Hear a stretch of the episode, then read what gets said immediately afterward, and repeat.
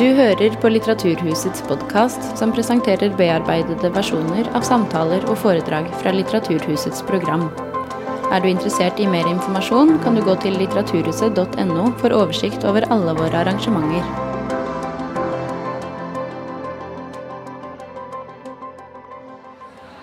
Hallo, alle sammen. Hjertelig velkommen til Litteraturhuset. Mitt navn er Astrid Urdal. Jeg jobber med det litterære programmet her på huset. Det er sånn at Relasjonene vi har til søsknene våre, det er ofte de lengste relasjonene vi har i våre liv. Og for mange av oss er de helt avgjørende for hvordan vi utvikler oss som mennesker. Disse viktige, nære relasjonene de er også sentrale i Trude Marstein og Marie Auberts siste romaner, nemlig 'Så mye hadde jeg' og 'Voksne mennesker'. Og vi er utrolig glad for at de to forfatterne er med oss her i dag og skal snakke om dem. Så er det også andre ting enn søskenforhold som har gjort at det var naturlig for oss å sette de to sammen på en scene. Dette er tekster som vi opplever som litterært beslektede. Og det handler om nøkternt språk, humor og presisjon. Om rå dialog og en undertekst med ofte et tydelig ubehag. Auberts voksne mennesker kom ut i juli og ble en skikkelig sommersnakkis i det litterære Norge. Eh, fra før har Aubert begått det kunststykket å skrive en bestselgende novellesamling, nemlig 'Kan jeg bli med deg hjem?' fra 2016. Trude Marstein har helt siden debututgivelsen 'Sterk sult, plutselig kvalme' fra 1998 vært en tydelig stemme i det norske litterære landskapet. Hun har vunnet en lang rekke gjeve-priser for sitt forfatterskap, blant dem Tarjei Vesaas debutantpris, Kritikerprisen og P.O. Enquists pris. Om så mye hadde jeg, skrev Bjørn Gabrielsen i Dagens Næringsliv. Hvorfor lese romaner? Svaret kan være Trude Marsteins 'Så mye hadde jeg'. Ikke et vondt ord om Ketil Bjørnstads gjennomgåelse av årtier han har levd, eller Karl Ove Knausgård massive regnskap over eget liv. Men det er øl og vin. Marstein er karsk. Og for å beherske disse sterke sakene var det naturlig for oss å få med oss en nordlending. Forfatter Mikkel Bugge har skrevet flere novellesamlinger og to romaner. Den siste 'Du er ny' fra 2018. Om skjøre familierelasjoner og eh, foreldreskap. Mikkel er kveldens ordstyrer. La oss gi dem en varm applaus og ønske dem opp på scenen.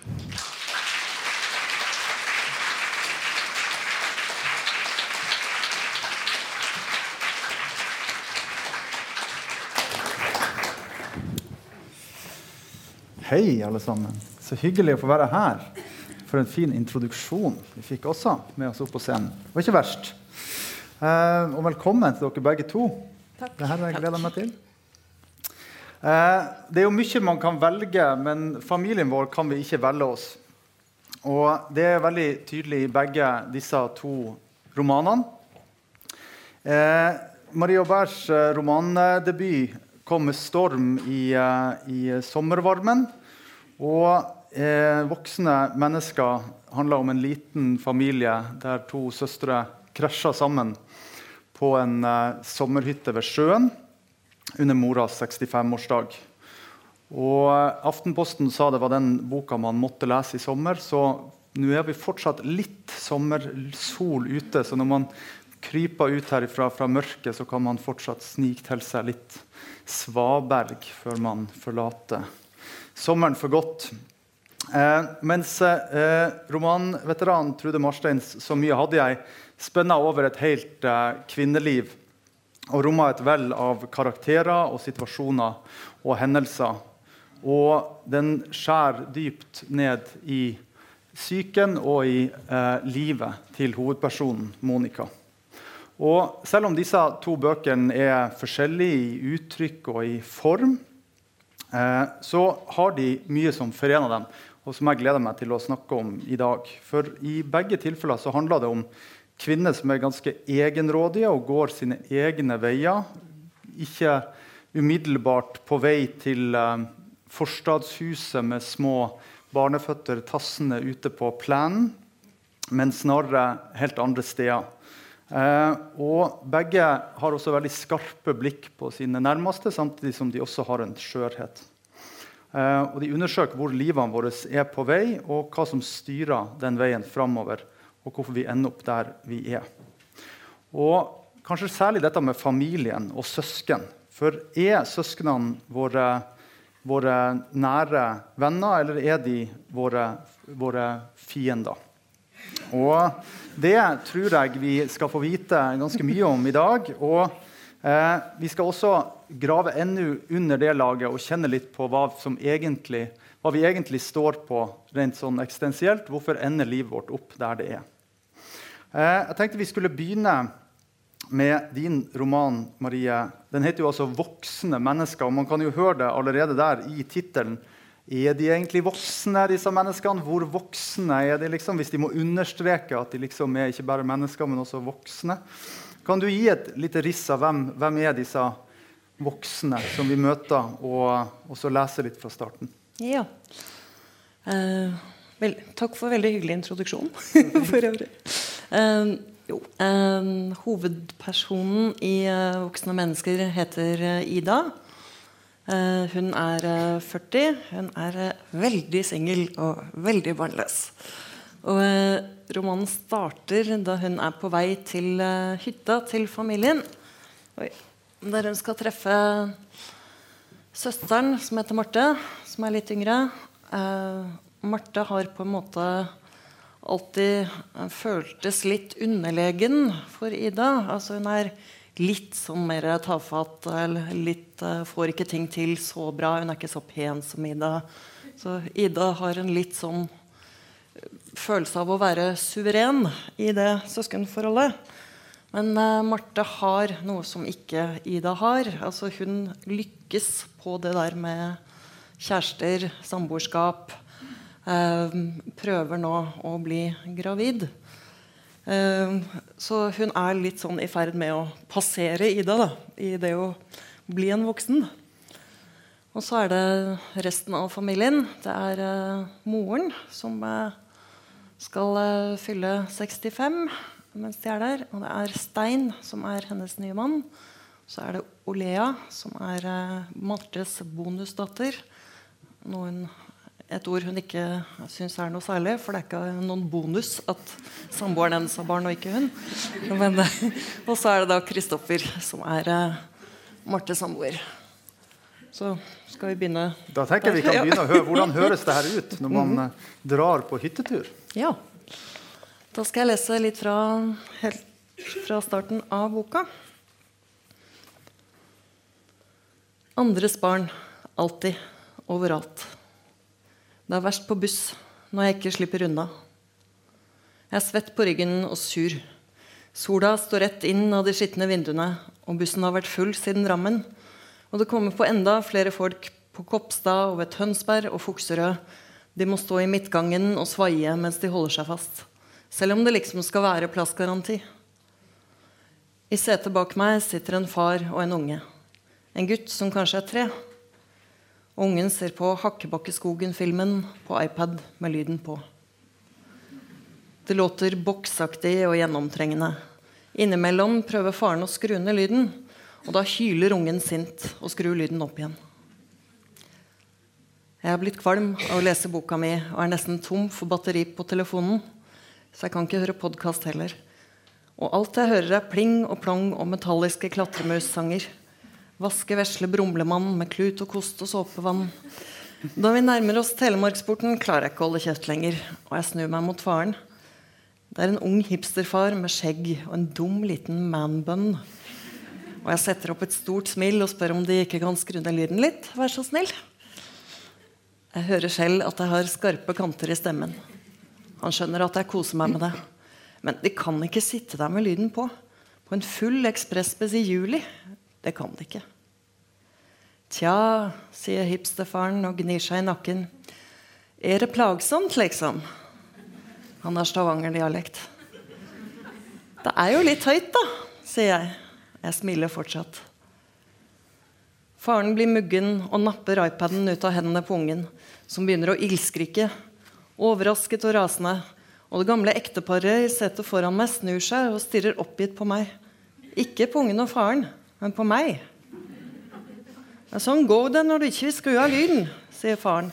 Hun dama blir forstyrra. Nå får du ikke lov å se meg. Bussen svinger inn mot bensinstasjonen, der det er stopp for tissing og kaffe, mens ungen ligger på tvers i setet og skriker. Jeg tar veska mi og haster gjennom midtgangen med hylingen bak meg.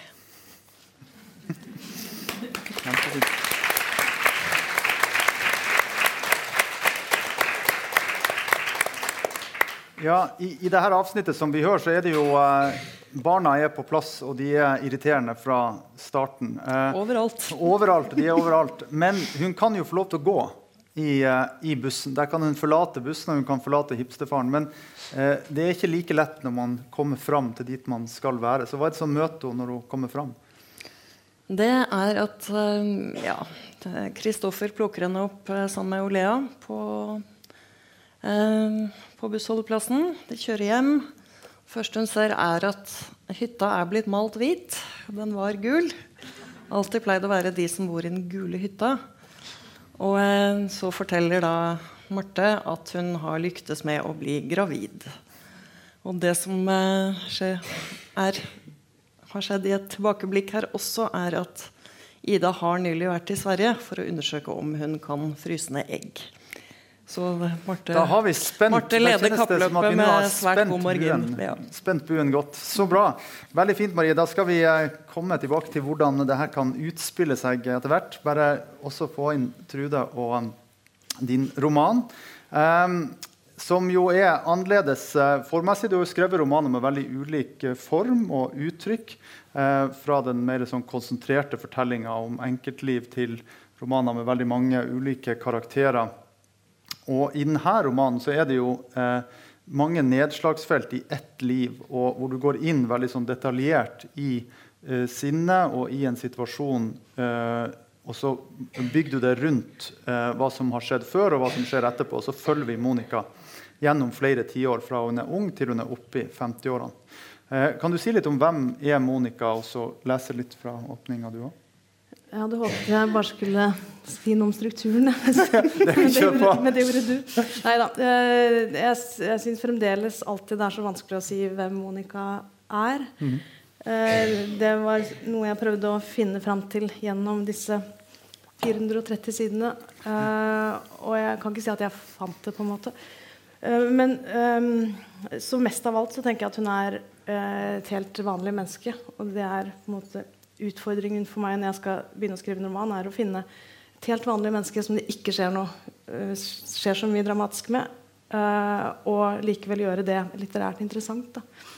Det bruker jeg veldig mye tid på.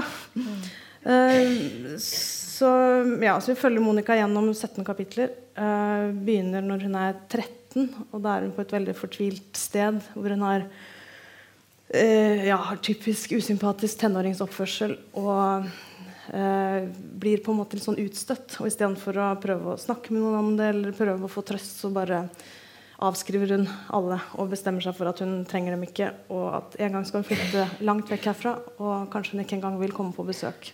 Og Det er liksom trøsten. Og det er, følger henne gjennom hele romanen. det er at uh, Hun tenker også da som 13-åring at eneste Jeg husker ikke om hun sier trøst, men eneste uh, Jeg tror det er det, det at at hun vil fortsette å forandre og forandre seg. Da. Og det følger henne gjennom hele livet. At noe, noe må endre seg. At hun, må liksom, at hun frykter stillstand. Uh, så hun er jo et veldig ustadig menneske med eh, veldig mange menn som jeg syns har fått litt for stort fokus. og skifter jobb stadig vekk, og utdannelse og bosted og uh, alt. Uh, så hun finner, ja, hun finner liksom aldri roen.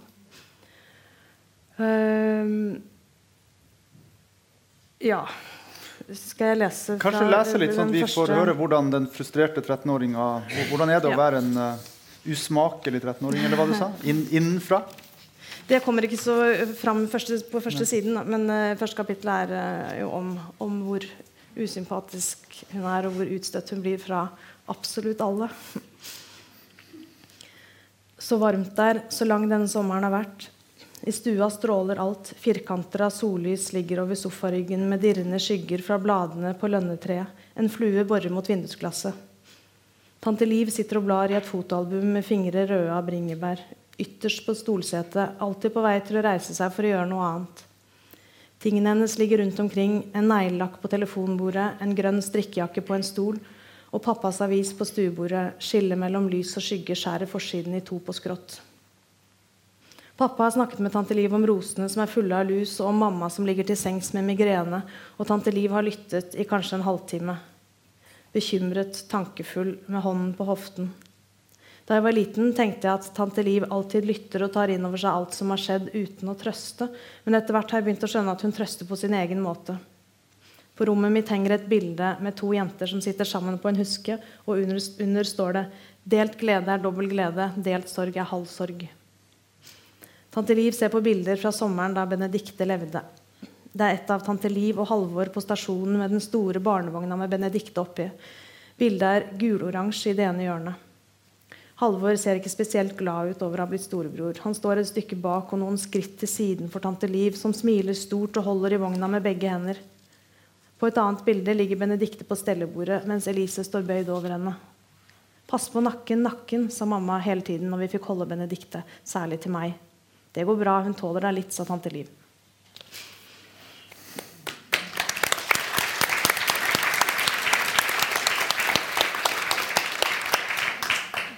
I denne åpninga er det jo særlig ett uh, søsterskap som vi møter, som ikke er hovedpersonens søsterskap, som vi skal snakke mer om, men mora sitt, som er Elses forhold til tante Liv. Og vi uh, møter tante Liv ganske aktivt inn i familien helt fra starten av.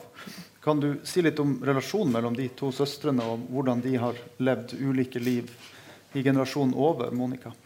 Uh, ja, tante Liv er jo også lillesøster, som Monica er. Uh, og hun altså så, De hadde jo igjen en mor som drama queen som, som stakk av, og så måtte faren deres sykle rundt på natta etter henne og komme hjem med henne gråtende over grusen midt på natta mens de, satt opp, de døtrene satt oppe og venta. Uh, eh, og moren til Monica er, hun ligger jo syk med migrene mesteparten av tiden. Uh, og tante Liv er den som, som ja, lager en god barndom for Monica. Da. Selv om hun har et litt sånn skakkjørt liv selv og med masse ulykker og mange menn. Og, Ikke sant? Eh, så, har, så, er hun allikevel en sånn drivkraft i, for Monica og et litt sånn forbilde. I, alle ja. fall i, i, starten av romanen. Ja. det har vært veldig gøy det der å på en måte skrive gjennom på en måte litt gjennom flere generasjoner. For jeg har aldri tenkt at hvordan eh, altså Jeg har aldri tenkt at ting går i arv, men så ser jeg at det likevel gjør det. på en måte. og det er ja, litt følelsen av skrevet menneskene um, altså skrevet så lenge om dem og grundig om, om, dem at ting oppstår som jeg ikke helt har oversikt over. Mm. Men jeg tenker jo, siden vi skal snakke om søskenforhold, så må vi kanskje altså Jeg har da en fireåring hjemme som ganske ofte er sint for at han er lillebror. da. Eh, for han er jo så stor. Og det hjelper jo ikke at jeg sier at jeg også er lillebror. Og I romanen deres er jo eh, Monica lillesøster, og Ida er storesøster. Og jeg tenker at Man må liksom få klarlagt det her med dere. Da. Er dere småsøsken eller storsøsken eller alenesøsken? eller sånn at vi vet liksom hva er det slags posisjoner vi snakker ut fra? Det vil jeg ikke svare på. Altfor privat. Jeg, jeg er eh, lillesøster og tvilling, da. Ja. Mm. Ikke sant? Så bra. Og du er? Jeg var enebarn til jeg var 19, og da fikk jeg en lillesøster. Ikke sant? Så bra. Nei, men da har vi liksom plassert våre søskenroller. Er én storesøster. Um, eh, altså, For uh, hovedpersonen Monica så er det jo søsterrelasjonen til eh, Elise som får mest plass. Og hun, den, uh, hun har jo også søstera Kristin, uh, men av ulike grunner så er det ikke den relasjonen like nær og avgjørende. Uh, og Elise hun velger et veldig annet liv enn Monica. Som du skriver i, en, uh, i kapittelet 'Udødelighet' i september 1980, så skriver du Elise giftet seg med den seks år eldre tannlege da hun var 25, og de ble fotografert på Vinnerbroen. Elise kastet en rose fra vannet for lykke og hell. To år senere fikk de et barn, en gutt. De leier en leilighet over en gullsmed men har akkurat kjøpt et hus rett ved mamma og pappa med brun nålfilt i nesten alle rom. Eh, så hun plasserer seg jo, Søstera hennes plasserer seg jo veldig tydelig rett ved siden av foreldrene. Mm. Eh, og hvem, hvem, er Elise for Monica? Eh, nei, på det tidspunktet så er vel Monica 20, og da er hun fremdeles litt sånn i grenseland hvor hun ennå beundrer Elise og vil selv være hvit brud osv. Eller hun, har på en måte, hun er i ferd med å gi opp det. da. Eh, Så hun har jo beundret henne veldig og sett opp til henne. Og det gjør hun på sett og vis gjennom hele livet, men vil ikke helt vedkjenne seg det. Uh, så hun er jo opptatt av Hun forakter jo mye av det Elise har i livet sitt. Og ikke bare forakter, men syns det er, framstår som trist. Uh, og, ja, og, hun vil ikke ha et sånn konvensjonelt liv selv. Uh, og hun vil ikke bry seg om hva resten av familien syns om hennes valg og hennes livsførsel. Men selvfølgelig så bryr hun seg veldig mye om det.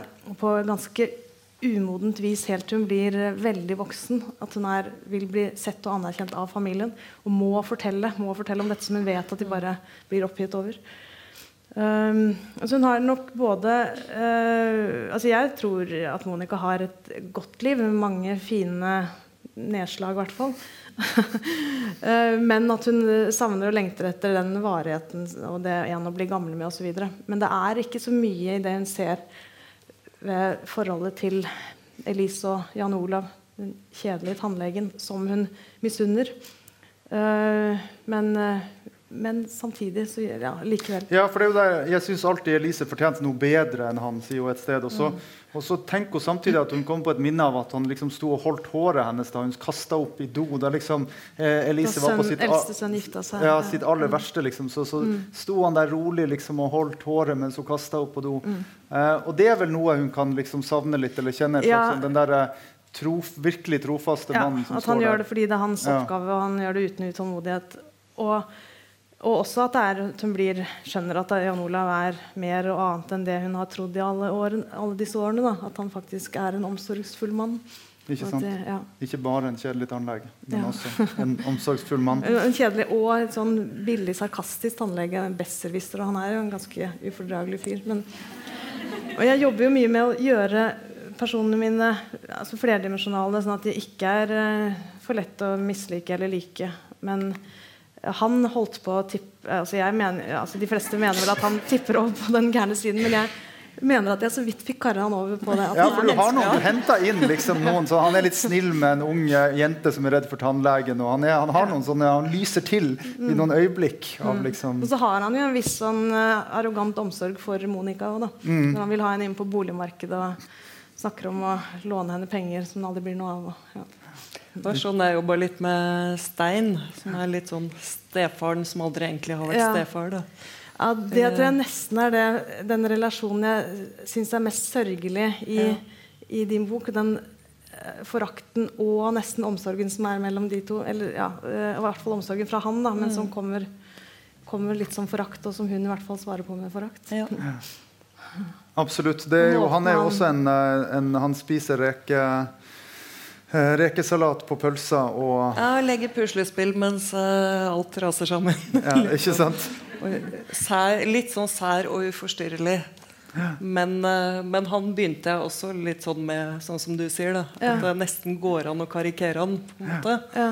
Men uh, som, han ble mye mer interessant mm. da jeg fikk på plass at han, hadde, at han kunne se mer enn mange av de andre. Eller han er den eneste som kan se denne lille, tette familien litt mm. utenfra. Ja.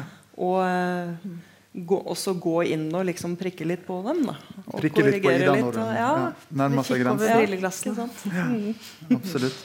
Jeg, jeg, tenkte på en um, altså Trudes-roman liksom, har de her sprangene i tid gjennom et liv som sånne årringer som vi liksom går langs. Mens hytta er jo i seg sjøl en litt sånn årringssted som mm. liksom har alle tidene i i, en, uh, i et sted. Ja. Uh, hvor du både er på en måte som barn, og du husker hvor du sov som barn. og hun har liksom alt, uh, alt for Ida er på dette stedet. Så det er liksom, Hun husker det, denne hukommelsen i hytta. var det noe av grunnen til at du valgte hytta som sted, eller var det, ville du bare gjøre veldig mye research på, på ferie? For det første er det jo et litt sånn takknemlig eh, rammeverk. Da. Mm. Eller det å samle folk eh, enten sånn hjem til jul eller på ferie er jo en sånn mulighet til å la folk gå hverandre på nervene i fire dager. på en måte. Men uh, det andre er jo at som du sier, det er et sted hvor barneidentiteten møter voksenidentiteten veldig. Så og her er det også en litt sånn uh, Hvem av de søstrene har lært seg å være voksen på hytta? Ikke sant? For, uh, eh, Marte, Marte har på en måte lært det. Altså Hun og Kristoffer er der mye. De pusser opp, de maler, de kjøper inn, hun kjøper inn puter til hytta. liksom. Mens Ida ikke klarer helt å finne hvordan skal hun være her. Og har en sånn mye mer eh, nostalgi overfor det skal være som da jeg var barn. For hun vet ikke helt hvem hun er som voksen der. Da, og finner ikke helt fram til det.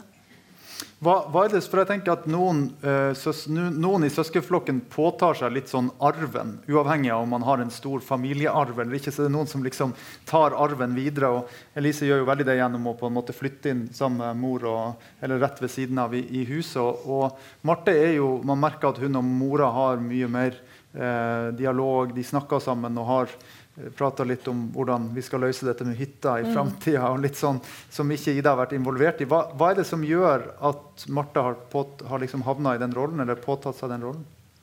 Um, um, de har nok hatt ganske Eller de har hatt ganske ulike roller innad i familien sin. Det, det er jo noe av det jeg syns er eh, interessant med, med søskenrelasjoner, eller å skrive om det. For eh, hvordan man eh, beholder på en måte de rollene man alltid har eh, hatt. Og selv om du er eh, 60 år og mora di er eh, 85, så møter jeg folk som kommer hjem etter en juleferie og er helt sånn Hun forskjellsbehandler meg og broren min så utrolig! Liksom. Det, det slipper aldri. da Plutselig er du den derre illsinte, tverre 13-åringen allikevel. Men her er det vel en sånn Ida har veldig tatt en voksenrolle. Eller en litt sånn 'vi må passe på Marte', 'vi må passe på vår familie'. Uh, mens Marte kanskje med mye større selvfølgelighet har uh, grepet sin rolle som, som barn. Eller mm. hun har fått lov å ha en relasjon til faren på en annen måte. Hvor, eh, mens Ida har veldig valgt side av lojalitet når foreldrene blir skilt. Um, og den retningen har de på en måte fortsatt å gå i, uten at de har helt reflektert noe særlig over den, eller uh, konfrontert hverandre med den. da. Kan du lese et, et avsnitt som handler litt om den relasjonen mellom uh, de søstrene? Som eh, viser litt eh, av det som du snakka om nå?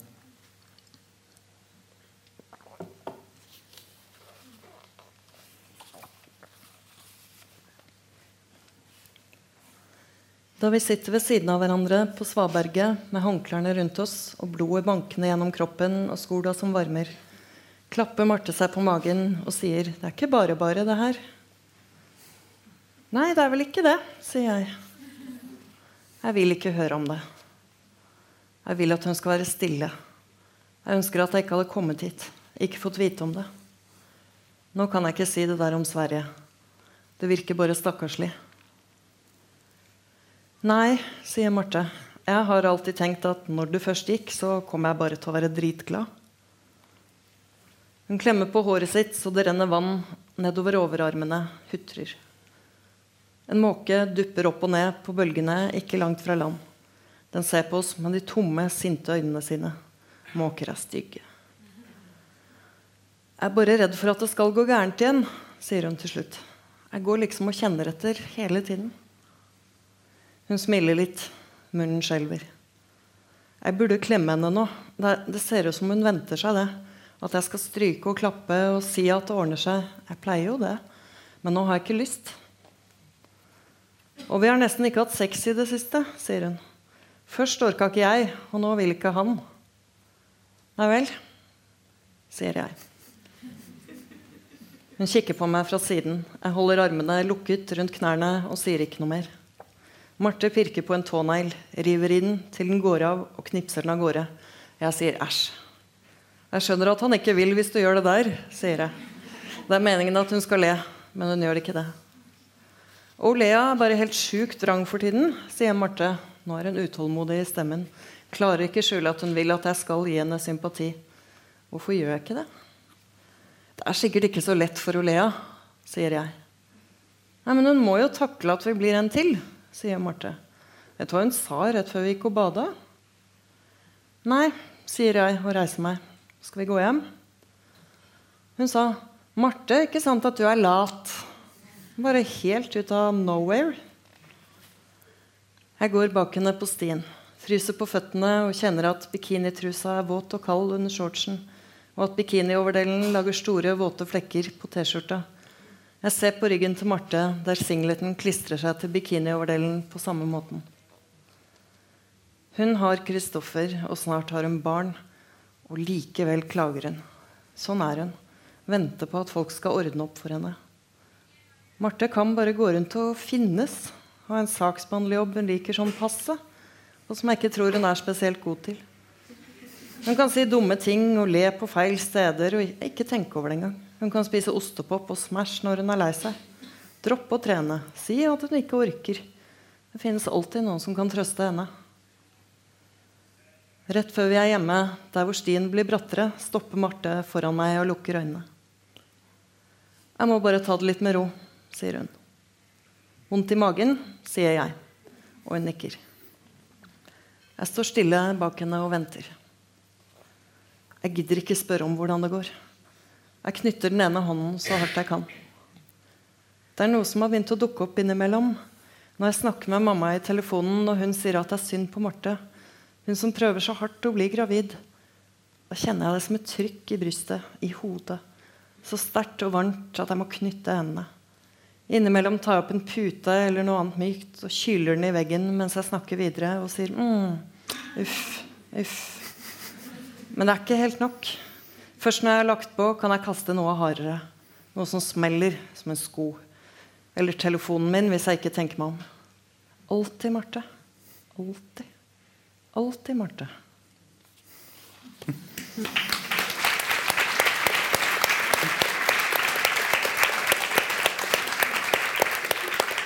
Det her indre trykket som eh, hun går med, det, det bygger seg jo veldig opp i henne. Eh, og samtidig er det jo, det er jo på en måte synd på Marte. Hun har en magesykdom og hun har sliter med å bli gravid. og hun har jo sine vanskelige ting.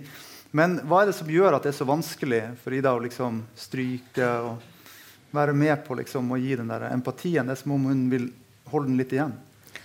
Ja. Eh, hun har på en måte syntes det var greit et stykke. Mm. Når hun har kunnet ta liksom, den litt upper hand-rollen likevel, mm. så er det en annen ting. Altså det, det, blir eh, referert til at eh, de ofte går på bar når Marte enda en gang ikke har lyktes med å bli gravid. og Ida soler seg litt i den der at hun er den som er så flink til å få Marte i godt humør igjen. Liksom. Mm. Så, men det er nok eh, lett å være sjenerøs når det er, eh, fortsatt er noe den andre mislykkes i. Mm. Hvor, eh, men det er mye vanskeligere å bære at hun lykkes. At hun får noe som Ida er i ferd med å ikke få. Og det starter jo på en måte en sånn livstidslang sjalusi for uh, Idas del. Mm. Noe som nok har ligget der som en litt sånn indre trykk. Men uh, som først utløses veldig når Marte på en måte passerer henne i livet. Mm. Mm. Tenk du at, uh, at den derre der, uh, Jeg kan kjenne igjen litt det i fortellerstemmen til Monica også, det med hvordan hun kan liksom justere hvor mye hun vil gi til de rundt henne. At hun på en måte kan se litt an uh, om altså at hennes mor for eksempel, kan være veldig sårbar, og at hun kan trenge noen ting. Men at hun mm. liksom kan liksom vurdere litt hvor mye hun skal åpne seg opp og være til stede, og i hvor stor grad hun skal være en sånn som på en måte bare er seg sjøl, som du sier, og forteller eh, ja. om den hun er.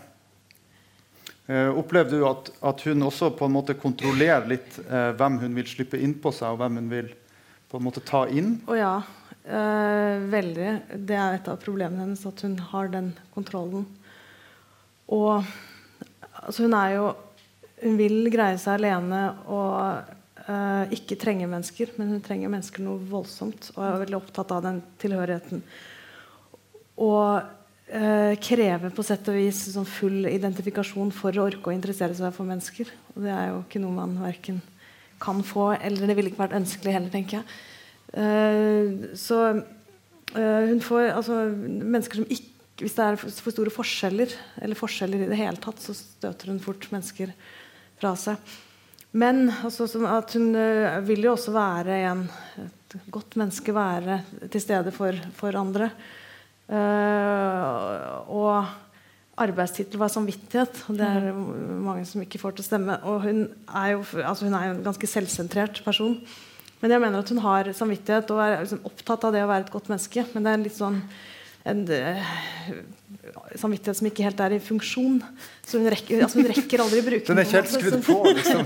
hun går med mye skyldfølelse, men hun bruker ja. den på en måte ikke til noe. Nei, så, nei, det er veldig godt. Uh, og at hun er litt sånn sein. Så når, når uh, en i familien dør, så er, har hele familien som etter et sånt fast mønster bare organisert seg. De har gjort alt som skal.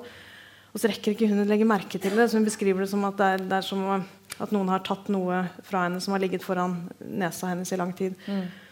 Uh, og, uh, Sånn er det egentlig hele veien. Og, etter hvert så er det jo litt også det at de ikke regner med Monica. Og så blir hun veldig såra over at det er ingen som spør henne om å bake kake mm. begravelsen, til begravelsen. Ingen som regner med henne, da. Uh, Men samtidig er hun litt som den som sitter rundt baren når man drikker øl, som på en måte venter på at de andre går først og kjøper. Altså, hun holder jo litt igjen, på en måte, sånn som i den begravelses... Hun er ikke den som kaster seg mest frampå og stiller opp, heller. Altså, hun... Uh, I baren? Nei, jeg tenker, ja. jeg tenker på generelt. I, ja, ja, hvis, det, hvis, man sitter rundt et bord, og det er noen som hele tida spanderer, og noen som lar være å spandere, så har hun jo Hun, hun utporsjonerer sin raushet litt sånn litt snålt av og til. Ja, at, at hun, okay. Eh, inni, altså F.eks. i den begravelsessekvensen da, ja. hvor, hvor, de andre søstrene på en måte både overnatter og baker kaker. Og, ja. liksom, så er hun Og så er det også, men så er det, for jeg lurer på om hun skal hun bli eller skal hun reise tilbake til kjæresten sin. Da er hun 58 år. da. Så, og så vil hun bli igjen, for hun tenker at det er viktig. Familien skal være samla. Da lever ikke foreldrene lenger heller. Uh, men så tenker hun at ja, de vil sikkert ikke altså de er, Det er sikkert ikke viktig for dem at de er igjen, og det har hun kanskje rett i òg. Mm. Så det er der, det der å skulle gi noe, ofre noe, la være å dra hjem til kjæresten sin og være hos disse søstrene som egentlig syns det er veldig greit at hun kommer seg på det toget. Ja, så det, der er det en veldig sånn sårhet. Uh, det er fåfengte i å skulle gi omsorg. Eller mm. mislykkede. Ja. Men kan du, kan du, lese et avsnitt som handler om en, en litt sånn skjør situasjon som jo er mellom disse søstrene uh, rundt fødsel? Monica er jo ikke opptatt av å få barn. Hun får et barn sånn bare eh, Ikke akkurat som uhell, men da hun treffer en som står og skjærer sitroner. Eh, og så et år etter så har de et barn. Eh, så eh, Men dette her, er, her er, har hun prøvd å få litt sånn halvhjerta å få barn med en mann hun bor sammen med. Men så kommer det en ganske gammel elsker på døra, og da vil hun bare gi opp hele det barneprosjektet. Og så her besøker hun søsteren sin på sykehuset, hvor søsteren har fått sitt tredje barn. Den andre søsteren har to barn. Um, og så er hun jo opptatt av å, Hun vil jo alltid betro seg til storesøsteren, og begge storesøstrene, særlig hun eldste. Selv om uh, hun vet at hun angrer etterpå, at hun ikke får noe ut av det. Så her er hun og besøker henne på sykehuset. For å se den babyen, og for å betro seg. Elise kommer humpende nedover sykehuskorridoren på krykker pga. bekkenløsningen. Ved siden av går Jan Olav og triller babyen i krybben. Hun smiler bredt og tappert. Jeg passer nå best til å være guttemor. Vi setter oss i sofaen i vestibylen. Jeg får babyen i fanget. Han er tung, med tyrenakke og taus. Håret vokser i en ved over issen ned i pannen. Øynene glir sakte fram og tilbake. Hei, sier jeg, lille venn. Vi fikk en liten hovedstadsborger denne gangen, sier Jan Olav. Jeg rekker ham over til Kristin, som sitter med åpne hender. Åh, jeg får lyst på en til, sier hun. Du lukter så godt. Han er veldig våken, sier Elise. Hun sitter lent mot Kristin og ser på babyen sin med et smil. Vi tror, tror han skal hete Sondre, sier hun. Hva syns dere om det? Kjempefint, sier vi begge to, nesten i kor. Babyen beveger hendene sakte mot hverandre, så fingertuppene møtes nesten presist, og så fra hverandre. Sakte, seigt. Nå ser jeg Jan Olav se på sin, yngste sønn som gjør disse bevegelsene, og han sier Han ser ut som noe i havet. Sjøstjerne eller manet. Det er mye jeg ikke vet om Jan Olav, og jeg tenker på hvordan Elise ofte har noe avventende eller utålmodig eller bønnfallende ved seg når Jan Olav snakker, som om hun håper at noe skal skje, at han skal koble om. Vise fram noe helt annet, noe hun vet at fins. Hun har sett det, som om hun holder pusten. Endelig reiser Jan Olav seg og skal dra hjem til Fred Fredrikstad til Jonas og Stian, som har vært hjemme alene og spist ferdig pizza til middag. Og jeg sier så fort han er ute av døra. Det er noe jeg må fortelle dere. Og da jeg forteller om hva som er i ferd med å skje, ser Elise vantro ut. Hun sier, 'Hvordan kan du gjøre det?' Ikke gjør det. Du må ikke gjøre det. Hun driver og flytter babyen fra den ene skulderen til den andre. Hun sier jeg må prøve å bli gravid igjen, at dette er min siste sjanse. Du er 34, sier hun. Men hun er 41 og har akkurat fått et barn. Elise snakker bare som så ofte på autopilot ut fra noen gamle inngrodde holdninger og innstillinger som hun aldri trenger å stille spørsmål ved eller friske opp i. Eller hun vil ikke, eller hun skjønner ikke at hun bør. Bakenfor det geskjeftige blikket bobler det kanskje forestillinger og nysgjerrighet. Sex med en annen enn Jan Olav? Å starte på nytt? Å gjøre noe annet? Å la være å gni bestikket blankt med et håndkle? La være å gå rundt i huset og knipe visne blader av potteplantene? Riste og brette Jan Olavs boksershortser? La være å få et barn nummer tre når livet var, livet var overfylt av barn fra før? Men hva hvis jeg ikke har lyst til å ligge med ham, sier jeg. Elise sier noe om at jeg ikke må, bare må tenke på seg sier noe om å ikke bare tenke på seg selv. Men det er jo absurd. Skulle jeg ligge med Øystein og bli gravid som et selvoppofrende prosjekt? For hans skyld? For barnets skyld? Får man ikke barn etterpå av egoistiske grunner? Elise trekker pusten, flytter på seg i stolen og får et smerteuttrykk i ansiktet. Hun mumler med tilstrebet verdighet at hun revnet og ble sydd. Og jeg ser at hun skjønner at hun ikke har noen overbevisningskraft nå at det er åpenbart for oss alle at dette ikke er noe liv å trakte etter. Jeg forestiller meg at hun vil si dette er ikke representativt. Og for barn er så uendelig mye mer enn dette. Med stakkato armbevegelser som om hun plasserer en kasse. Dette er ikke representativt. Nå sitter hun bare der med munnen mot tinningen på babyen. Det tok over et år fra Ivar og jeg begynte å prøve til jeg ble gravid med Njål, sier Kristin. Det kan bli for sent. Jeg skal jo ikke ha barn med Roar uansett, sier jeg oppfarende stemme. 'Søsteren min sitter her og har akkurat født.' 'Skal du ikke ha barn, da?' sier Kristin. 'Må man ha barn?' sier jeg. 'Man kan vel ha et godt liv uten å få barn?' Det blir stille.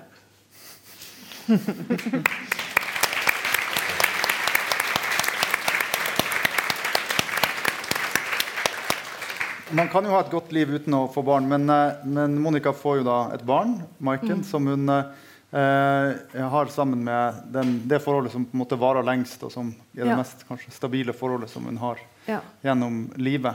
Men allikevel så er det ikke hun som eh, Det er kanskje mannen som blir hovedforsørgeren for Maiken, eller den som hun søker seg mest til. Hva er grunnen tror du, til at det blir sånn i den relasjonen etter hvert? Um, altså Monica har, hun har jo fått gjennomgå skikkelig som mor, og det er sikkert fortjent. Hun er, og hun er ikke en tilstrekkelig mor. Hun er ikke en, en veldig god mor. Men øh, Frode Tuen øh, tok henne som fiktiv klient i spalten sin i A-magasinet og truet med barnevernet. Det syns jeg er en overdrivelse. Og det var han enig i selv da jeg spurte ham om det da vi var sammen i Fredrikstad. Uh, på. Så hun har mista foreldreretten i, uh, i, en fiktiv uh, Eller ja, i hvert fall så ble hun truet med det, at det ville bli sendt inn bekymringsmelding. Uh, men hovedpoenget for meg er jo at Maiken har jo Geir, som er en veldig solid og tilstedeværende far. Og som hun etter hvert bor mer hos når hun blir tenåring og velger det selv. og jeg, altså jeg er veldig lite opptatt av kjønn når jeg skriver, men jeg ble litt opptatt av det etter hvert her. Og jeg tror at Monica oppfattes som mye mer usympatisk fordi hun er kvinne. Mm og som en mye dårligere mor. Jeg tror fremdeles at det er veldig mye lettere å være en dårlig far enn en dårlig mor. Uh, og jeg kan ikke la være å tenke på Per Pettersons roman med Arvid Jansen, som er en mye dårligere far enn Monica er mor. Uh, men vi syns så synd på han, og han ja. gjør så godt han kan. Og han drikker seg full og ligger med alle disse damene. Han krasjer med bil fordi han blir sint. På, uh, men åh, vi får bare ja vil bare forbarme oss over han og, og synes synd på ham. Mens Monica blir man veldig sint på. Så, um, og jeg tror jo også at Monica kan tillate seg å være så lite til stede som mor fordi hun vet at Maiken har Geir, og at hun ville måttet stille opp mer og gi mer avkall på sin, egne, altså sin egosentrisitet hvis Maiken ikke hadde hatt den faren. Mm, ikke sant? Men um, for jeg tenker jo det er et av de store temaene i din bok er jo også det her med å ville ha barn eller ikke ville ha barn. Og, eh, forfatteren Kristin Fritun skrev nylig en veldig fin eh, og interessant tekst i Morgenbladet Eh, om at det har kommet flere bøker de siste året særlig, som handler om eh, folk som bevisst velger bort det å få barn. Og, eh, og det å ha hovedpersoner som ikke har barn, som på en måte hovedprosjekt. Eh, og da, synes, da, skrev hun noe som jeg synes var veldig fint, for hun sa at livet blir ofte forstått som en reise med fastlagte etapper eller stadium vi skal gjennom. Og det å være til foreldre er for mange en naudsynt del av voksenetappen. De som får barn, flytter seg frem etter livsvegen de har en normal og fin progresjon. Medan de som ikke får barn, står og stamper på en stad som de andre, som de andre har lagt bak seg. Og tenk, det her er et sånn samfunnsblikk som Ida kunne hatt, som hun liksom har i nakken. det her blikket ja. som Kristin beskriver her, synes jeg. Eh, og, og, hvor hun på en måte eh, kjenner det der trykket. Men, men, vil hun egentlig ha barn? Selv om hun, altså, hun Hva er hennes eh, hun, hun, har jo ikke trakta etter det før. Det virker som at det, det er den sånn biologien i oss som vil det. Nei, det er jo litt sånn uh, Folk leser det veldig ulikt. Mm. Jeg har sett I noen uh, anmeldelser så har det stått sånn uh, Det eneste hun ønsker seg, er et barn. Mens andre steder så har det vært sånn Barn har hun skydd hele 30-årene. liksom. ja. Ja. Det, det, går tydeligvis an å se, se begge de tingene. Men ja, jeg tenker jo på en måte er det den der som tyskerne kaller for uh, panikk, som jeg syns er et veldig godt ord. Som egentlig betyr dørlukkingspanikk. Det er den derre Det, det syns jeg er et mye bedre ord enn sånn 40-årskrise eller midtlivskrise. For det er liksom den opplevelsen av at nå er det snart for seint. Nå lukker de dørene seg, og jeg når ikke fram til dem. Mm. Og um, jeg tror kanskje at hun i større grad enn at hun lengter veldig etter å ha det barnet her og nå, vil at det skal ikke være for seint. Mm. Hun vil gjerne ha muligheten lenge. Eller liksom eh, Hun orker ikke at den muligheten ikke skal være der. Mm. Og det, det, er jo en scene hvor hun sitter og har Olea på fanget. og tenker liksom Er det nå jeg burde bare skjønne at dette kan ikke jeg gå glipp av, og ringe en uh, sædbank i Danmark og stryke av gårde? Liksom. Burde jeg kjenne den her uh, store trangen til å uh, sette i gang? Og bare skjønne at det var ingenting annet jeg ville. Men, men hun er sammensatt og delt på det. Og, og, hun gjør ikke det. Hun blir bare sittende der med den seksåringen på fanget og, og går ingen steder. Og håper det ikke skal være for seint å fryse noen egg. Da. Ikke sant? Mm. Men li, minst like mye som barn eh, så savner hun jo en annen form for nærhet, og det er jo til menn. Mm. Eh, og det er noen veldig sånn eh, skjøre og sårbare øyeblikk hvor hun beskriver eh, hvordan f.eks. Kristoffer kan se på mens hun står og skjærer eh, gulrøtter eller noe sånt. og at han på en måte kan skjønne at hun aldri egentlig har hatt kjæreste.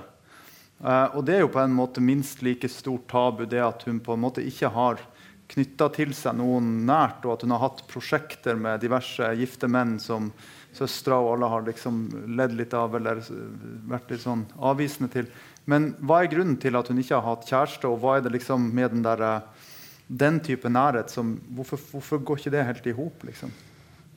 Det er det vel ganske mange årsaker til. Mm. For uh, jeg jo dårlig teft, ja. fall for feil menn. Litt sånn uh, Ikke sant? Her har vi god kompetanse ja. fra begge hold. her. Det... jeg, jeg, kjenner jo uh, fantastiske folk som aldri har hatt kjærester ja. i voksen alder. Altså. Mm. Det, og jeg vil jo ikke si at de er skadet eller det er noe galt med dem. Eller, men det er jo det de gjerne er redd for at folk skal tro. Ja.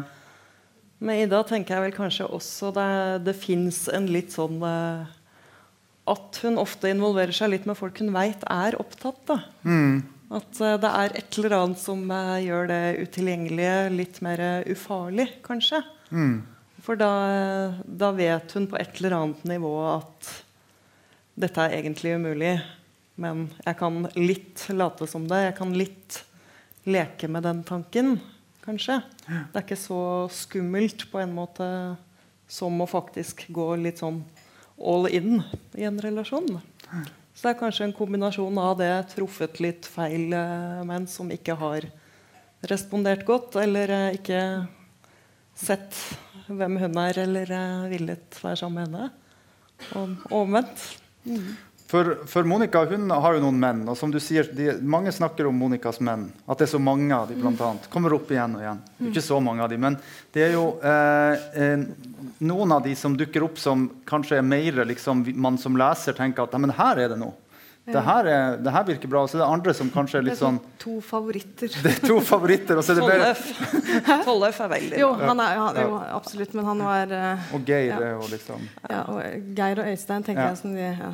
Mm, men Tollef, absolutt. Men du har jo en forfatter blant annet, som er helt livsudugelig. Som hun mm. driver og flytter ut et, et altså Der er jo også barnevernet. Oh, li, burde liksom stå like ved døra. Og ja, men det er jo altså, de forelsker, altså en ja, nevrotisk uh, poet som vil skrive roman, og de flytter på et småbruk på landet og får seg sau og lam og høner. og og det, så, det må liksom mislykkes, og det gjør jo det også. Men samtidig så er det jo masse, de har jo masse ressurser, og det er en kjempeforelskelse som har en tendens til å gå, dempe seg. Um, så, så, hun gjør jo noen idiotiske valg, hun gjør flere av dem.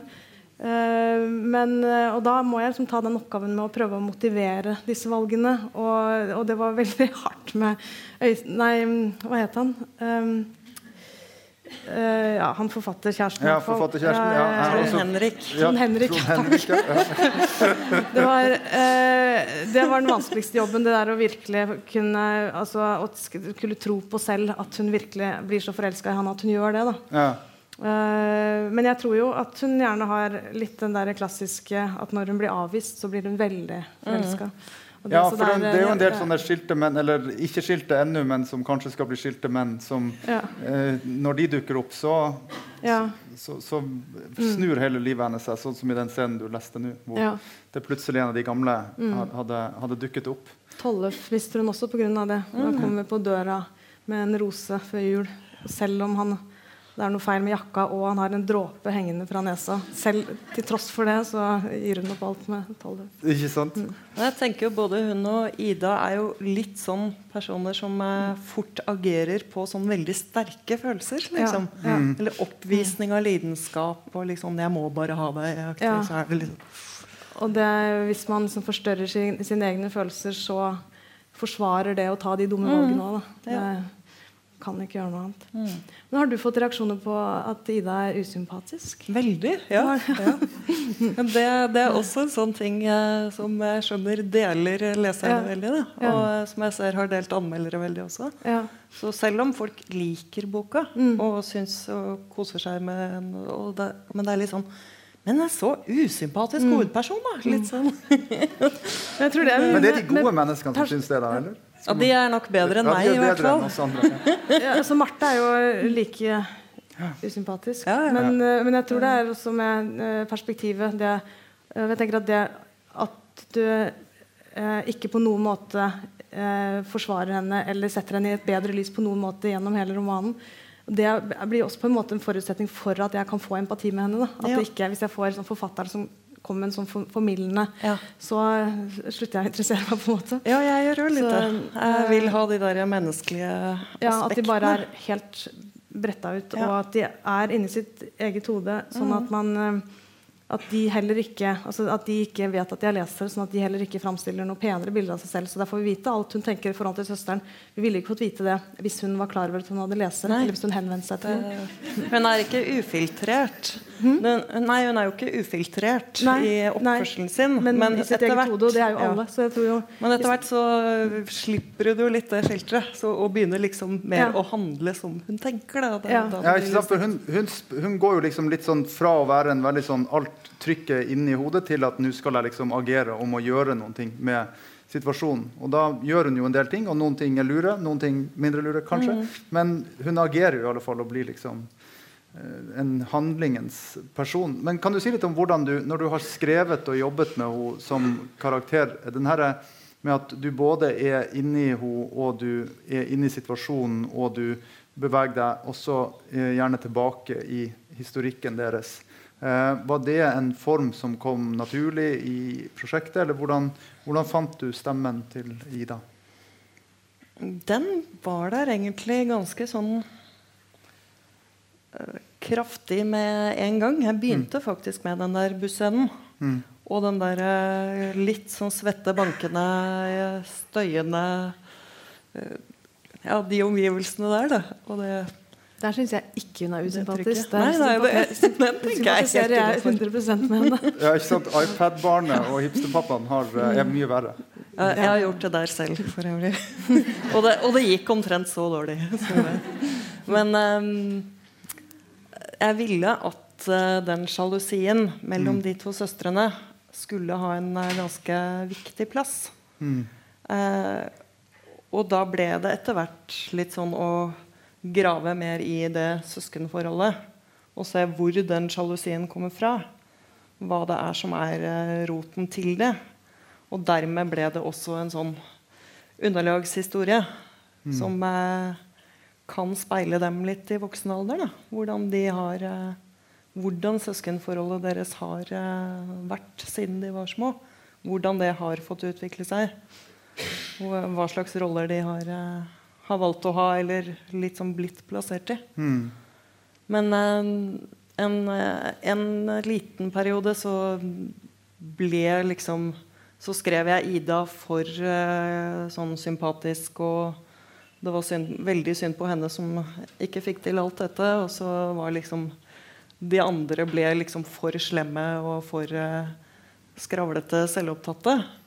Så så jeg skjønte liksom på et tidspunkt at jeg må skru opp henne litt. Altså Hun kan ikke bare være en sånn eh, stakkars Oliver Twist i en slem familie. Det er ikke noe morsomt. Og det, Altså, altså, jeg tror vi alle her som hører på dere, kjenner at denne egenskapen som dere har til at dere kan liksom ta usympatiske folk i deres omgivelser og så liksom skru de litt opp eller skru de litt ned, det skulle vi jo gjerne alle ha ønska at vi kunne gjort. liksom at Nei, han onkelen på det middagsselskapet han var litt for liksom drøy. Vi skrur han litt ned. Det blir litt for karikatur. vi muter han litt. Grann. vi, tar, vi skrur av den lyden der. Så der er det jo romanforfatterens privilegium å kunne styre hele showet. Men jeg tenker på en, um, det der med uh, i den essayet, eller det som Kristin Fritun har skrevet om, der de, de barnløse, eller de som på en måte ikke vier sitt liv til, til barna, som jeg opplever at uh, både dere, begge deres hovedpersoner eh, ikke har barn som sånn hovedprosjekt. Så skriver hun at da er det ofte sånn at man forventer at de karakterene skal ha liksom et veldig sånn rikt og spennende yrkesliv. Eller de skal liksom ha noe annet stort som de på en måte skal slå igjennom med. Og der synes jeg det er fint at I begge bøkene så er det liksom ikke noe sånn at de virkelig lever for karrieren. Det er jo ikke sånn at Monica liksom, eh, hun, hun har lyst til å skrive og prøve, og av og til funker det, av og til funker det ikke. Og så finner hun en slags lykke i lærerjobben etter hvert. Eh, og, og hos eh, Ida så er hun tegner nå disse husene og ungdomsskolene, og sånn, men det er ikke liksom sånn at hun går rundt og brenner etter å tegne. liksom. Så det kjennes som er, er på en måte, Jobben er heller ikke det som er den store drivkraften i karakterene deres sitt liv? eller? Nei, altså, jeg tror jo at eh, no, de som vet veldig godt at de ikke vil ha barn, de eh, vet jo det, på en måte. Og har kanskje en sterkere drive et annet sted. Men eh, for eh, veldig mange som ender med å bli barnløse, så tror jeg rett og slett at det bare blei sånn. det var ikke det at man satte karrieren først, eller eh, noe sånt. Veldig ofte handler det om at man fant ikke en partner, eller eh, rett og slett. Da. Eller eh, man fikk det ikke til. Det er, eh, det er jo mye oftere sånne ting som ligger til grunn. Så det tenker jeg jo litt på i, Det har jeg lagt merke til i sånne debatter eh, om at norske kvinner får barn for sent. Så er jo budskapet alltid 'kvinner venter for lenge'. Og det er alltid kvinnene som venter for lenge. Aldri menn vil Nei. ikke ha barn med kvinner når de er 35, eller noe sånt. Det er, eh, det er litt sånn underforstått at dere er for kresne, eller dere setter karrieren først, eller uh, dere flyr rundt og fester. Så jeg ville jo veldig vekk fra de der uh, implisitte forventningene til barnløse kvinne. Da. Ikke Jeg hadde ikke lyst til å ha noe sånn Hun er en ulykkelig karrierekvinne som eh, oppdager at det snart er for sent. Litt sånn. Ikke sant? Eh, og jeg tenkte sånn mot slutten at vi skulle bevege oss litt eh, eh, inn mot det rent sånn eksistensielle, som jeg syns ligger veldig under begge eh, romanene. Og i tittelen din, eh, Trude, 'Så mye hadde jeg', så ligger det jo veldig eh, tydelig det her med at hun, eh, vi møter Monica i de her øyeblikkene hvor hun erfarer og er til stede. Og så, når hun begynner å nærme seg liksom, moden alder, så begynner hun å bli bekymra for hva var det egentlig det her livet handla om. Og det har hun jo. Et sånn eksistensiell undring har hun jo ganske mye gjennom boka, men særlig mot slutten, hvor hun i et møte med Tollef liksom, sier når jeg tenker på livet mitt, så ser det så tragisk ut. Sier jeg med dramatisk og tåpelig stemme. naturligvis. Så det er liksom litt sånn understreka at, det, at hun, det, det, er kanskje ikke helt entydig at det ser tragisk ut for henne. Men så stritter han imot og sier at du har nok ikke opplevd det sånn når du har levd det. Hva, hvordan tror du den der um, Monicas blikk på livet hennes er eh, kontra med hvordan hun har opplevd det? Eh, for det blir jo veldig tydelig for oss som lesere at vi på en måte både ser livet hennes, vi erfarer det, og så ser vi det bakover. Det er noe veldig sånn nesten sånn hjerteskjærende over at det på en måte forsvinner for oss. For vi, vi blar liksom gjennom siden, og hun blir, årene går, liksom. Og de, hun blir liksom borte, for hun blir eldre og eldre. Um, hvilke tanker gjorde du deg når du skrev om det her rent sånn Tenkte ikke så mye. Nei, uh, nei jeg tror uh, at det, det kunne hun uh, følt og gitt uttrykk for uansett, nesten. Mm. Uh, selv om hun hadde lyktes med det og det. Og, uh, og hvis hun hadde funnet seg en Jan Olav tidlig og vært sammen med han hele livet, mm. så hadde hun nok vært utilfreds. Så, så, og jeg tror nok uh, og, og, det sier hun nok også fordi Tollef er en som hun vet at vil si de riktige tingene. så hun føler seg bedre. men og jeg, altså, dette er jo den boka jeg har skrevet som er nærmest å ha happy ending. Uh, og ja, den, uh, hun er på, et, på, det mest harmoniske stedet mm. noensinne i, mot slutten, hvor hun er 58 år og jobber som lærer for andre gang i livet og har mye større glede av det. Færre, lavere krav. Uh, ikke så mye ambisjoner på egne vegne. Eh, og hun har en kjæreste hvor det er liksom rolig, ikke den store lidenskapen, men en hun kanskje kan bli gammel med. kanskje. Hun har mange år igjen, så jeg vet jo ikke hva som skjer etter romanens slutt. Uh, men fremdeles er det det der med familien og søstrene. Og det er fremdeles litt sånn uh, uforløst og litt sånn sårt. Mm. Uh, ja. møter ja. ja. for hun blir ikke helt kvitt de, eller de, Hun har den derre jeg tenker jo at Det er særlig det er som om søstrene eller Elise liksom blir en slags erstatning for foreldrene. Så selv om foreldrene dør, så har hun fortsatt en ja. familie, liksom uh, morsslekta i, i, ryggen da, som på en måte hun hele tida sammenligner seg med eller ja. ser tilbake på eller bort på. Mm. Uh, ja, så det er ikke, så, sånn sett så er det ikke en sånn slutt hvor alt går opp og alt blir harmonisk og forløst. Men, uh, men bedre enn på noe annet tidspunkt i romanen. Mm. Og det var litt deilig å finne ut at jeg kunne jeg trengte ikke å skru det til i enda større håpløshet og fortvilelse mot slutten, men at jeg kunne lette det litt. ja, men jeg tror vel nettopp derfor så, også, så, blir det også rom for oss å kjenne på liksom den derre um, Det trenger ikke å ha gått veldig dårlig med henne, men allikevel så er det liksom et liv som har gått forbi, på en eller annen måte, eller som på en måte har blitt levd av. Og, det er med, uh, og det er vel noe med alle de her relasjonene, det du sier, hennes sånn flyktighet, at hun hele tida vil videre, som mm. understreker det der at istedenfor at uh, hun har vært i, på en måte fast, så har hun hele tida vært i bevegelse. Men dermed har hun også på en måte forsvunnet litt. For hvor var, det, hvor var det hun var? Og da er hun jo litt sånn Ja, jeg fikk i alle fall Maiken. Jeg fikk i alle fall det er ja. i alle fall noe jeg kan hun, Når hun blir litt sentimental, da, så kan hun liksom Og det var flaks, sa hun. Ja. Ja. Uh, ja. Men at jeg fikk i hvert fall henne. Ja, det uh, uh, Og hun tenker jo på et tidspunkt også Når hun tenker på hvor, hvorfor hun fikk Maiken, så tenker du på det som at hun bare ville ha det som alle andre hadde. Eh, og, ja, litt som en selvfølge. Ikke sant? Og så ble det sånn. Men hva med Ida, når, vi, når, vi, eh, når hun har uh, bryna seg mot uh, søstera og mora og Stein og båten og alle sammen? Hva, hva, hva tenker du at hun har, hun har, også vært i en utvikling gjennom, mm. gjennom, romanen, og hun er på et annet sted. Var det viktig for deg at hun skulle på en måte eh, komme seg mot noe bedre, eller at hun skulle, ellers ville du skru det til, og at det skulle være vanskeligere for henne mot slutten? Um, nei, det er jo en uh, er jo en historie om uh, hennes uh, eksistensielle krise, tenker mm. jeg. På at den finner litt sted der. Hvor hun blir konfrontert litt med ting hun kanskje ikke kommer til å få, eller eh, Og litt sine egne gamle, grumsete ting også. Om, Eller følelsene overfor Marte og hvem hun er. Um, men jeg ville jo at hun skulle gå et, komme seg et sted. Jeg ville ikke bare ha henne på krise, krise, krise, ferdig. På en måte. Jeg Og det, jo- står jo på et veldig tydelig sted når, når, vi avslut, når hun avslutta. Så er Ja, jo- litt. Eller uh, hun uh, har jo brent noen bruer ganske solid, men uh, også på en måte gitt Begynner å gi slipp på noe og åpner for noe annet, tenker jeg. da. Mm. Og begynner å se hva, hva annet kan jeg gjøre, eller få, eller bli.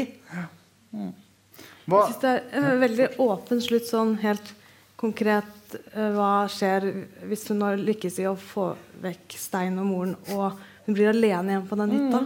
Blir det en lettelse og lindring, eller blir det desperasjon og fortvilelse? Det er helt uh, uvisst. er helvete de andre, eller er det meg sjøl? Det, det vet vi ikke helt.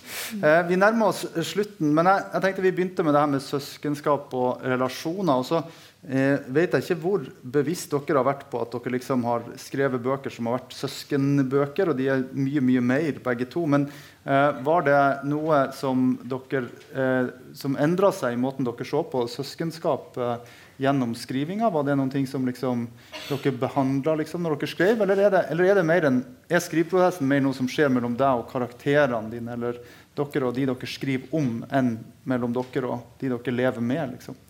Ingenting skjer, med, skjer mellom meg og de jeg lever Nei, med. det er bare Nei. Nei, men ikke forbi, jeg har tre søstre selv, Ja. og særlig en av dem har mest tulla med da, at hun liksom kjenner seg igjen i eh, uh, særlig Elise. Uh, men jeg har tenkt på det, men jeg tror at alle de sentrale personene, og da særlig de tre søstrene, så må jeg kjenne meg igjen i Altså jeg kjenner meg like mye igjen i Elise. Jeg liker å få unna en sjokoladekake til foreldremøte eh, Ikke foreldremøte, men sånn skoleavslutning. Eh, og i Kristin. Og, altså jeg, må- jeg må kjenne meg igjen i alle sammen. Og jeg kjenner meg ikke noe mer igjen i Monica, som er hovedperson, og jeg er person, enn i de andre. Og så må jeg kjenne meg igjen i Jan Olav og, og i faren deres. Altså ja, i, egentlig litt i alle personene. Uh, og så bruker jeg selvfølgelig også fra mennesker rundt meg, men, uh, eh, men det er så mye plukk å sette sammen at jeg aldri har følelsen av at jeg har noen modeller i det virkelige liv. Mm. Og har du, uh, har du en sånn tydelig uh, Når du skriver at du har liksom en karakter som du At du, er, at du vil være, bruke mest mulig av deg sjøl på, på Ida, eller er det sånn at du, Nei, at du også låner litt fra, fra forskjellige folk rundt deg? Jeg låner mye overalt, det er klart. Så det, det er nok litt samme som det At jeg, jeg, jeg har litt den der besserwisser-holdningen jeg syns Ida har. Eller litt sånn der overpå. Men eh, også den derre litt, litt sånn den latskapen, den bedageligheten som Marte har. Da. Stakkars da. Som, eh, li, som er eh, kjapp til å litt sånn gå og legge seg på sofaen og si at jeg blir her. på en måte. Men eh, Men da vet du også at det kan være veldig irriterende. ja, ja, ja. Absolutt. Det kan det. Men uh, samtidig det, Du må kunne være litt med i alle karakterene, tenker jeg. Absolutt. Det, det er noe av det jeg syns er viktig. Men jeg prøvde faktisk å skrive eh, Skrive den med tre stemmer da, en, eh, helt i starten. Med både Ida og Marte og moren. Men uh, redaktøren min som sitter der, sa til slutt at det virker jo som du syns det er mest gøy å skrive om Ida. Det er mest trøkk der, liksom. Ja. Og det var jo det. For det er å sende deg mest på spill. Hun som har mest å tape. Mm. Og er på det mest som stedet der det tilspisser seg. Mm. Jeg begynner nesten alltid med flere personer, for da tenker Ja. jeg at da trenger jeg ikke bli så interessert i dem. hvis jeg må spre Nei. den interessen, så det er liksom mer uforpliktende. Og så ender det som regel med at jeg konsentrerer meg om igjen. Ja. Mm. Jeg er veldig glad for at dere har konsentrert dere om disse to kvinnene og alle de andre karakterene som dere har skrevet om. Det har vært en stor glede å lese og snakke med dere. Tusen takk for eh, at dere har hørt på, alle fine mennesker som sitter her i salen. Og jeg ønsker dere en god kveld, og kanskje til og med bokhandelen åpen, som det går an å kjøpe seg en bok og kanskje få en signatur. hvem vet. Men takk for oss, og ha en god kveld.